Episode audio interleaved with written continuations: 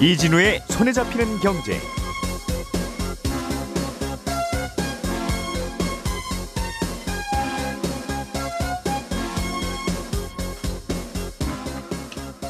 안녕하십니까 이진우입니다. 최근에 우리나라의 한 기업이 미국의 상장 회사를 인수하기로 했는데 그 방식이 LBO라는 leverage buyout이라는 좀 생소한 방식이어서 이슈가 되고 있습니다. 오늘은 이 LBO라는 게 뭐고 왜 이슈가 되고 있는지 어, 좀 알아보겠고요. 유럽연합이 조만간 원자력 발전이 친환경이냐 아니냐를 결정하게 되는데 이걸 두고 유럽 국가들이 둘로 나뉘었습니다. 한쪽 그룹은 원자력 발전도 친환경이 맞다는 거고 다른 한쪽은 아니라는 건데 각각의 논리를 좀 들어보고 어, 또 서로 다른 주장을 하는 각각의 숨은 뜻이 뭔지도 살펴보겠습니다. 지금은 휴대폰 기기 한 대당 전화번호를 하나씩만 쓰고 있지만 내년 하반기부터는 하나의 휴대폰에 서로 다른 통신사 두 개의 회선을 개통해서 전화번호를 두 개 쓸 수 있게 됩니다. 어, 좋을 것 같기도 한데 지금은 안 되던 게 왜 내년에는 가능해지는 건지 이 내용도 재밌습니다. 한번 들어보죠.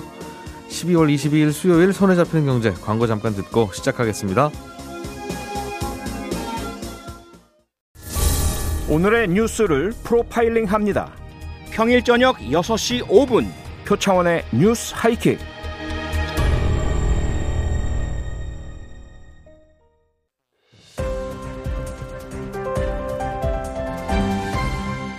이진우의 손에 잡히는 경제. 네, 경제 뉴스들 깔끔하게 정리해 보겠습니다. 김현우 행복자산관리연구소장, 손에 잡히는 경제 박세훈 작가 두 분 나와 계시고요. 오늘은 오랜만에 김치형 경제 뉴스 큐레이터가 나오셨습니다. 어서 오세요. 네, 안녕하세요. 자, 오늘은 김큐께서 준비한 소식부터 보겠습니다. 네네. 어제 뉴스가 하나 났는데 우리나라 한 기업이 미국의 상장 회사를 인수한다. 네. 어, 일단 축하드리고요. 방식이 LBO를 통한 M&A라고 해서 네. 어, 이것도 또 한 번 좀 화제가 되는 모양입니다.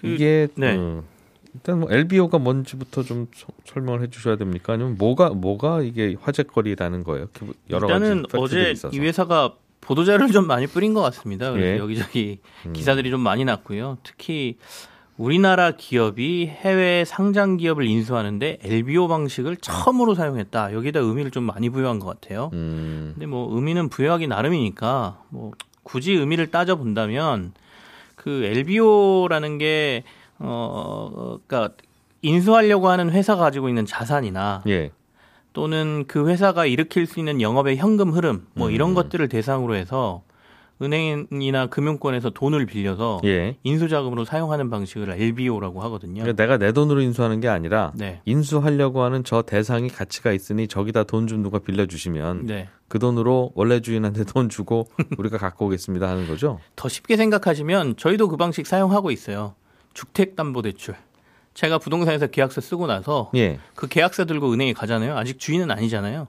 그렇죠. 제가 살 물건 가지고 가서 음. 거기서 대출 받아가지고 예. 집을 사는 거니까 어떻게 보면 음, 뭐 주택담보대출도 일종의 LBO다 이렇게 볼 수도 있는 거거든요. 기업이 그러니까 예. 내가 다른 기업 하나 사고 싶은데 계약서 들고 가서 은행에서 나 이제 이 집 주인이니까 음. 이 집이 갖고 있는 자산을 담보로 나 돈 좀 빌려줘라고 네. 해서 그 인수 돈을 치른다 이렇게 보면 음. 되는데 어, 어제 이제 DL 케미칼이라는 회사인데 우리나라에서는 꽤 규모가 있는 회사지만 사실은 미국에서 보면 어떻게 보면 듣보잡인 회사일 수도 있거든요.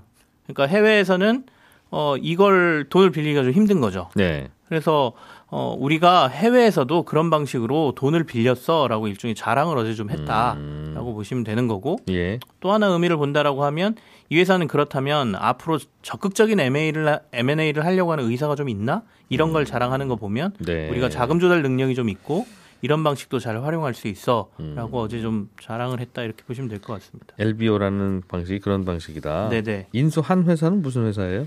아, 인수한 회사는 크래프톤이라는 회사인데요. 어, 크래프톤은 아, 네. 크래프톤은 게임 회사인 것 같고. 아니요. 아, 크레이튼이라는 회사인데요. 어젯밤에 게임하고 오셨죠, 김 PD? 아니요, 아닙니다. 저 영어에 약해요. 예. 크레이튼이라는 회사인데요. 어, 석유화학 회사고요.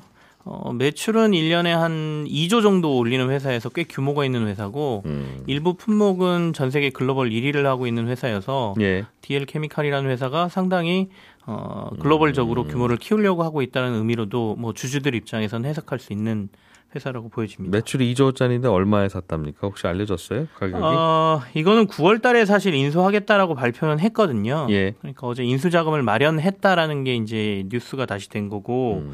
어, 인수 가격은 거의 매출과 비슷합니다. 1조 8,900억 원에 인수하겠다라고 얘기를 했고 예. DL 케미칼이 지난해 매출이 한 8,900억 정도니까 음. DL 케미칼이 본인보다 훨씬 더 큰 회사를 인수하는 예. 미국의 상장사를 인수하는 뭐 M&A가. 되겠습니다. 네, 뭐 연봉이 한 4천만 원 되는 근로자가 10억짜리 집도 살 수 있죠. 그렇죠. 누가 그 집 담보로 9억 빌려주면 네, 맞습니다.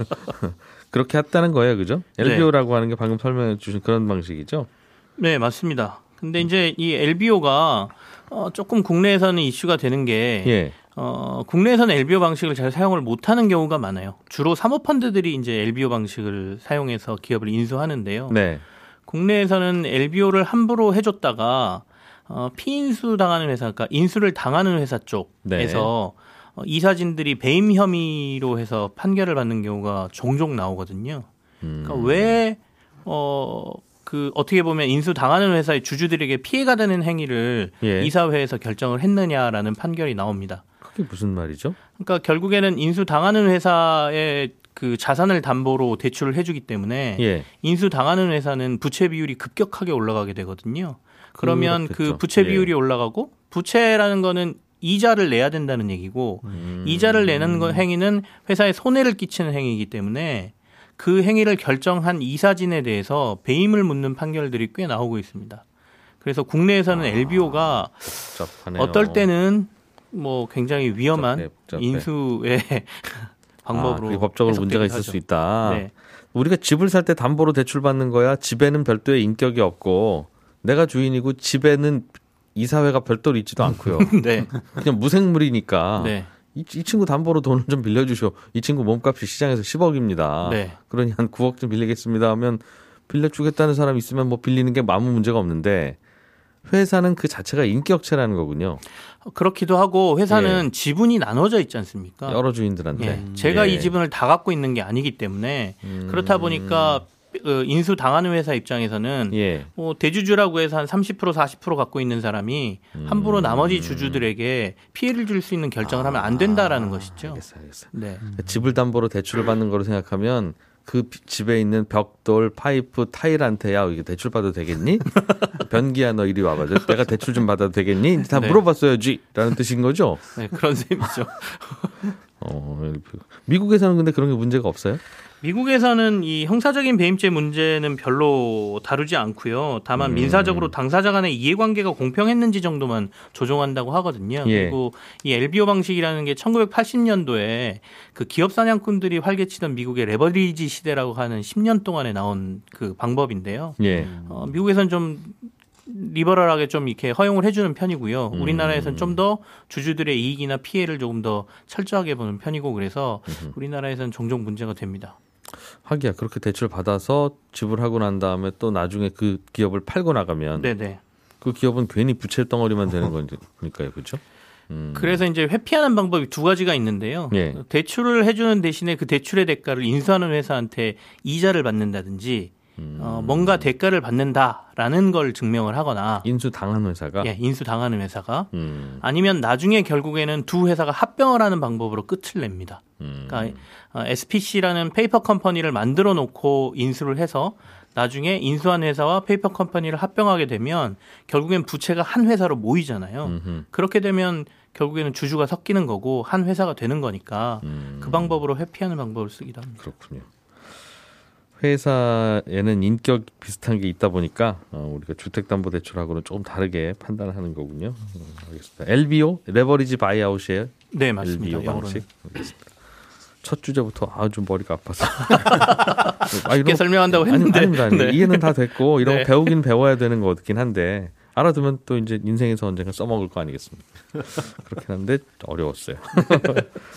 박 작가님이 준비해 보신 내용 좀 보죠. 원자력 발전이 친환경이냐 아니냐를 두고 유럽에서 한판 붙었네요. 그렇습니다. 원전은 친환경 에너지일까요? 아닐까요? 원자력 발전, 네. 우라늄 네. 일반적으로는 위험 위험하다는 분들이 꽤 많죠. 네. 근데 쉽게 답을 내리긴 어렵죠. 그러나 이제 연기 같은 건 잘 안 나죠. 그렇습니다. 탄소 뭐 배출 네. 잘안 하고. 이거를 이제 EU 집행부에서 곧 결정을 하게 되는데 예. 원전이 친환경 에너지로 분류가 되느냐 안 되느냐가 왜 중요하냐면 유럽 같은 경우는 원전 투자를 국가에서 하는 것보다 민간에서 하는 경우가 꽤 많거든요. 예. 그런데 10여 년 전에 이미 유럽은 어떤 기업이 하려는 사업이 녹색이냐 아니냐, 친환경이냐 아니냐에 따라서 대출이나 투자를 못하게끔 상당 부분 막고 있습니다. 예. 그러니까 원전 사업은 그동안 잘 안 됐던 거죠. 투자도 못 받고 대출도 잘 안 나오니까. 그러던 게 최근에 분위기가 좀 바뀌어서 아니 원전 같은 경우는 탄소 발생이 거의 없지 않느냐. 이것도 음. 친환경으로 봐야 되는 거 아니냐. 예. 라는 쪽으로 분위기가 바뀌면서 원전도 친환경 사업으로 보자는 여론이 우세해지고 있고 그 결론을 이제 조만간 EU 집행부가 내리게 되는데 아, 예. 친환경으로 들어가야 되느냐 마느냐를 두고 유럽 국가가 둘로 나뉘어서 지금 싸우고 있는 야, 한국입니다. 이게 대출 되고 안 되고의 문제와 연결되는군요. 그렇습니다. 그리고 EU가 가지고 있는 기금들이 있어요. 예. 꽤 많은 기금이 있는데 그 음. 기금도 친환경에 쓴다고 하면 쓸 수 있고 친환경이 알겠습니다. 아닌 거에 쓰겠다 그러면 못 쓰게 하고 있습니다. 우리도 대출 해주냐 안 해주냐가 이게 집값이 9억 넘느냐 안 넘느냐 가지고 막 그러는데 네. 그런 논란과 비슷하군요. 그렇습니다. 양쪽 주장이 어떻게 나뉘고 있습니까? 일단 편, 편은 어떻게 나눠졌어요? 원전 일단? 찬성파의 대표 주자는 프랑스고요. 네. 반대파의 대표 주자는 독일인데 음. 사실 뭐 여기서 원전이 친환경이 맞냐 아니냐 안전하냐 아니냐 요 얘기를 하려고 제가 갖고 온 건 아니고 그럼 지금부터 한 3시간 싸워야 되고요. 그렇습니다. 예. 제가 이 뉴스를 들고 온 건 친환경 정책이라는 명분 내세우는 유럽의 이중잣대 때문이에요. 무슨 얘기냐면 말씀드렸듯이 원전을 친환경으로 봐야 한다는 프랑스는 전기의 대부분을 원전으로 만들고 있거든요. 음. 원전을 친환경으로 볼 수 없다는 독일은 원전을 지금 없애고 있습니다.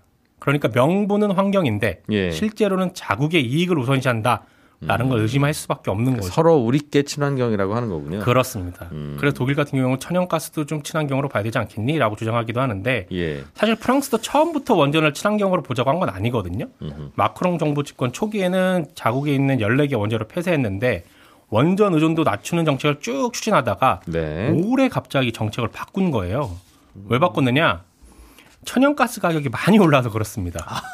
유럽 국가들이 우린 앞으로 친환경으로 갑니다라고 선언하고서는 태양광이나 풍력 같은 신재생 에너지로 전환을 하던 중에 예. 뭐 이런저런 변수들 때문에 이게 잘 안 되니까 천연가스 가격 폭등하고 있고 값은 싸지만 환경 오염시키는 석탄을 안 쓰겠다고 했더니 최근엔 다시 또 석탄 사용을 늘리고 있거든요. 네. 그러는 와중에 겨울은 다가오고 난방은 어려워지고 그러니까 그 대안으로 원자력을 다시 밀고 있는 겁니다. 음. 이게 EU 집행부에서 어떤 결정을 내릴지는 좀 지켜봐야겠습니다만 네. 빠르면 아마 오늘 저녁에 나올 겁니다. 원전을 친환경으로 넣자는 의견이 더 우세한 걸로 알려져 있어요. 그러니까 유럽 국가들이 그 동안에는 어떤 비용을 치르더라도 반드시 지켜야 한다고 말했던 친환경 정책이라는 게 네. 알고 보면 그들이 처한 방식 혹은 상황의 변화에 따라서 얼마든지 바뀔 수 있다라는 걸 보여주는 음. 뉴스의 이면이라서 들고 온 겁니다. 그렇군요. 일단은 내가 먹고 살만한 상황에서 친환경도 친환경이다. 네, 유럽인들도 마찬가지다. 그렇습니다. 그리고 내가 하는 게 로맨스다 이거죠. 음. 어떻게 봐야 될지 이것도 참. 박 작가님이 준비한 소식 하나 좀 더 들어보겠습니다. 네. 뉴욕시가 네. 앞으로 지어지는 신축 건물에는 가스 난방 못한다. 그렇습니다. 그럼 뭘로 난방하라는 겁니까? 전기로 하라는 겁니다. 전기로만 그렇습니다. 가스나 기름 대신에 전기 난로, 전기 난방기, 전기 보일러를 사용하라는 건데 깨끗한 것만 써라 이거죠. 네. 예. 그 주택이나 건물에서 나오는 온실가스 배출량이 꽤 되니까 이걸 좀 줄이자라는 게 바이든 대통령의 친환경 정책이잖아요. 이 정책에 뉴욕시가 적극적으로 나서고 있습니다. 예. 뉴욕시장이 민주당원이거든요. 음. 당연히 우려의 목소리가 미국 언론에서 나오는데 대표적인 주장은 전기를 올라가는 거는 어떻게 할 거냐. 뉴욕 겨울 평균 난방비를 보니까 전기를 사용할 때가 가스 사용할 때보다 거의 두 배 더 많이 들거든요. 전기 깨끗한 거야 다 알죠. 네. 이제 비싸니까. 그렇습니다. 예, 예. 그래서 이 문제는 법안이 통과가 됐음에도 불구하고 앞으로 계속 논란이 좀 될 것 같고 음. 시 차원에서 말고 연방의회에서 지금 민주당이 추진 중인 또 다른 법안이 있는데 가정에서 쓰는 가스레인지 있죠. 예. 요것도 전기를 사용하는 인덕션으로 교체를 하겠다라는 겁니다. 가, 강제로요? 강제로 할 수는 없을 것 같고 다 바꿀 수는 음. 없죠. 왜냐하면 지금 인덕션 사용하는 가정이 한 5%밖에 안 되는데 예. 다만 가스레인지 대신 인덕션으로 교체를 하면 교체하는 비용을 지원을 하겠다라는 음. 방식으로 네. 가겠다라는 겁니다. 이것도 마찬가지로 지금 공화당이랑 가스업계에서 아주 강하게 반대를 하고 있어서 음. 통과가 될지는 잘 모르겠습니다만 예. 그리고 앞서 말씀드린 유럽처럼 미국도 상황이나 여론 변화가 바뀌면 이 정책도 바뀔 수 바뀔 있겠죠. 수 있다. 예. 저희 아파트에서도요 요즘 그각 5년에 한 번씩인가 가스 계량기 점검을 하고 교체하고 해야 된대요 네. 법으로 그런데 많은 집들이 인덕션으로 바꿔서 그다 요즘은 가스는 안 쓴다는 겁니다. 음. 그 집안 연료도 이제 뭐 지역 난방으로 하고 이런 게 있으니까 오로지 취사만 가스로 했는데 네. 우리 집은 가스 안 쓰니까 가스 계량기 점검 안 받겠습니다. 그, 말도 그래도 되고 네. 규정상 5년에 한 번씩 받기로 했는데 이 집에 가스관이 들어와 있으니까 받으셔야 됩니다. 하고 안 써서라도 교체해야 됩니다라고 하는 쪽의 주장이 날카롭게 맞붙었어요 지금. 저는 인덕션 사업을 해야 되겠다는 생각을 하고 있습니다. 음, 모르겠습니다. 늦으신 것 같기도 하고. 김현, 김현우 소장님, 예. 휴대폰에 번호를 두 개씩 장착할 수 있어요, 앞으로는? 네, 사실 지금도 할 수 있습니다. 이게 뭐가 바뀌냐면 우리 휴대폰사하고 통신사 개통하면 조그만한 유심 칩이라는 거 끼우잖아요. 예. 이게 이제 물리적인 칩인데 이 유심 대신에 이심 이라고 음. 해가지고 어, 한 휴대폰에서 이심과 유심, 뭐 이심을 쓸 수도 있고 유심을 쓸 수도 있고 이렇게 예. 하게 됩니다. 그러니까 지금도 사실 애플 아이폰 같은 경우에는 그 이심이라는 기능이 있고 네. 칩을 안 끼워두고 대신을 하는 겁니다. 해외 스마트폰 제조사들이 판매하는 안드로이드 안드로이드 폰도 어, 이심을 쓰는 폰도 있고요. 음. 우리나라의 삼성 스마트폰도 우리나라에서 제 이 보급되는 스마트폰에는 그 기능이 없지만 해외로 수출되는 거에는 그 이심 기능이 탑재가 돼서 수출되고 이심이라는 게 한 1, 2, 3 할 때 이. 아, 영어 이 A B C D E. 아, 그래요? 두 유심이 개, 두 개라서 이심 아니고. 아, 아닙니다. 죄송합니다. 세개 영어- 들어가면 삼심이가 아니라 네, 네, 네. 네. 두 개씩 번호를 넣을 수 있군요. 네, 그렇습니다. 예. 그게 이제 이 유심을 두 개 꽂을 수 있는 느낌인 거죠. 그러니까 네. 이게 이심 자체가 뭐 특별히 좋다, 어, 엄청나게 뭐 중요한 기술이다 이런 건 아니고요. 음. 이심과 유심 칩을 동시에 사용할 수 있다 보니까 휴대폰 네. 하나에 두 개의 회선을 쓸 수가 있는 겁니다. 그러니까 음. 지금도 전화번호 나 두 개 쓰는데 하시는 분들 계실 거예요. 근데 네. 그거는 한 개 통신사에서 네. 그냥 부가 서비스로 돈 몇천 원 더 내면 음. 전화번호 하나 더 생기는 거잖아요. 네. 번호만 생기고 걸 수 있는 번호, 뭐 받을 수 있는 번호 이렇게 생기는 건데 네. 그게 아니라 아, 이 심이 두 개면 음흠. 다 서로 다른 통신사 두 개의 회선도 이용이 가능한 겁니다. 그럼 내가 A번호라는 번호로 통화하고 있는데 네. B라는 번호로 전화가 아. 오면 그거는 이제 기술적으로 내가 지금 쓰고 있는 아. 건내 상태는 뭐 A. 음, 그러면 어, 통화 중은 통화 중이라 이거죠. 그렇죠, 그렇죠. 그런데 이제 두 가지로 사용을 할 수가 있으니까 한 개의 기기로 두 개의 효, 효율을 낼 수 있는데 그럼 그게 뭐가 좋냐? 좋은 건 많이 좋을 것 같은데요. 박, 특히 박세훈 작가님 아주 좋으시겠습니다. 왜죠? 제가 왜? 박세훈 작가님 하도 여기저기서 취재하면서 귀찮게 해서 박 작가님 전화는 안 받는 분들 많거든요. 아 그래서 다른 번호로. 다른 번호로 아닌 척. 제2의 번호 그럴 수도 있고요. 그렇게 어 어떻게 보면 업무용품과 개인용품을 그렇게 나눌 수도 있죠. 네. 나눌 수도 있고 아니면 통신비를 줄이는 방법으로 여러 가지 조합도 가능해요. 예를 들어서 나는 이건 A라는 통신사는 음성용 회선 싼 거 쓰고 뭐 B라는 통신사는 뭐 데이터용 회선 아, 그러네요. 이것도 가능하고 알뜰폰이 사실 그렇잖아요. 알뜰폰의 가장 큰 단점이라고 하는 게 각종 부가 서비스가 없다는 거. 예. 음. 뭐 영화 볼 때 할인 안 되고 이런 건데 혹은 이제 가족끼리 오래 쓰면 할인해 주는 그런 통신사도 있고 예. 그걸 포기 어려 포기하기 어려워서 비싼 통신 요금 쓰시는 분들도 계신데 그런 거에서는 최소 요금으로만 남겨 놓고 한 개만 개통을 하고 음. 네. 내가 실제로 쓰는 거는 뭐 알뜰폰에 데이터 위주로 쓴다거나 그럴 수 있겠어요. 예, 아니면 뭐 데이터 데이터 이렇게 묶어가지고 두 개 통신사를 쓴다거나 음. 이런 식으로 다양하게 쓸 수 있기 때문에 어쨌든 뭐 eSIM이 있다고 해가지고 소비자들이 불편하거나 뭐 어려워진 건건 없는데 없습니다. 보통 이렇게 세상이 좋아지면 많은 분들은 야 이게 좋은 게 생겼구나라는 생각을 하지만 네. 저는 아니 이 좋은 게 왜 지금까지는 안 되고 왜 이제 되냐 네. 하는 의문이 함께 듭니다. 사실은 해외에서 많이 되고 있는데 우리나라만 조금 늦은 편이에요. 이게 2016년부터 사실 논의가 됐었는데 이 이심을 도입하려면 일단 스마트폰 제조사에서 그 기능을 탑재해야 되고 통신사에서 그 전산 시스템이 구축이 돼야 됩니다. 그런데 딱히 통신사에서 이 이심 도입에 적극적이지가 않았어요. 네. 일단 수요가 없었고 또 여지까지는 그 유심 칩 있죠. 네. 그걸 팔아서 남기는 수익이 쏠쏠했습니다. 그게 원가가 한 천 원 정도 하는데 시중에서 판매되는 금액이 한 5천 원에서 8천 원 정도. 음. 이게 2012년에서 2017년까지 5년 동안 요걸 팔아서 남긴 마진이 얼마냐를 따져봤더니 약 7,500원 원 정도가 된다고 하더라고요. 예. 그러니까 이심으로 다 전면 교체되면 요 수익도 점차 줄어들다가 사라지게 되는 거고 그러다 보니까 굳이 적극적으로 도입할 필요가 없었죠. 네. 근데 반면에 해외는 그럼 왜 이게 도입이 됐냐? 땅덩이가 넓은 경우에는 이게 필수적인 경우가 있습니다. 예를 들어서 음. 통신사 하나가 모든 지역을 커버 못할 경우. 다른 지역으로 넘어갈 때 칩, 칩을 꼭 갈아 끼워야 되니까. 그렇죠. 그런데 그걸 두, 두 칩을 동시에 껴놓으면 어느 지역을 넘어가더라도 네. 이쪽 통신사, 저쪽 통신사 어. 내가 이용을 할 수가 있게 되겠죠. 그 칩 조그매서 갖고 다니다가 주머니에 넣어놓으면 그 이- 과자 부스러기인지 아니죠.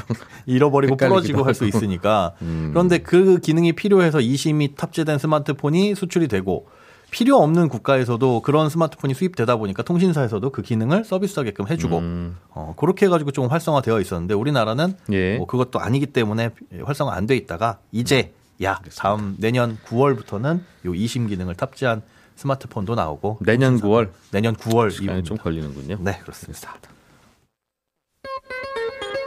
네, 김현우 소장, 박세훈 작가, 김치형 큐레이터 세 분과 함께 했고요. 저는 잠시 후 11시 5분에 손에 잡히는 경제 플러스에서 다시 찾아오겠습니다. 이진우였습니다.